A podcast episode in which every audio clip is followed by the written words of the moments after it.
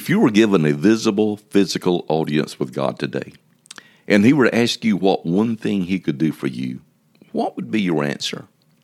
Would you ask God to heal you from some awful disease such as cancer, AIDS, heart disease, or an organ failure?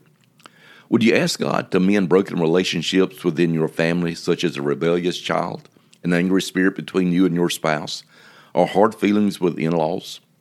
Would you ask God to give you the financial means for taking care of your debts and your family obligations by means of a better paying job or an unexpected cash flow? Maybe you would ask God to give peace peace to a bloody world and peace to a troubled and anxious soul. Well, for me, personally, I think I would ask God for grace. Not that there is anything wrong with asking for any of the above needs. As a matter of fact, I have prayed for many of those items myself. But if I could only ask for one thing, then I would ask for grace. And you want to know why is that so, don't you? First of all, because of the little definition of grace. God's riches at Christ's expense. God's riches far exceeds anything that we can conceive of.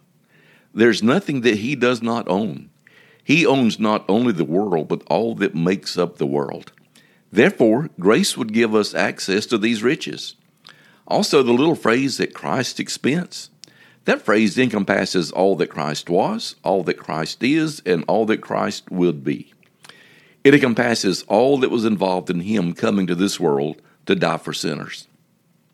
Secondly, I would ask for grace because of its supply. It is a personal supply. In other words, the grace that God has for me is mine and you can't have it. Likewise, the grace that God has for you is yours, and I can't have it.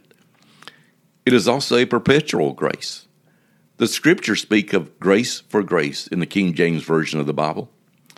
That simply means that God will substitute grace for grace. The grace that I need for tomorrow will most likely be different than the grace I need today. God will simply substitute a new grace for the old grace when that time comes.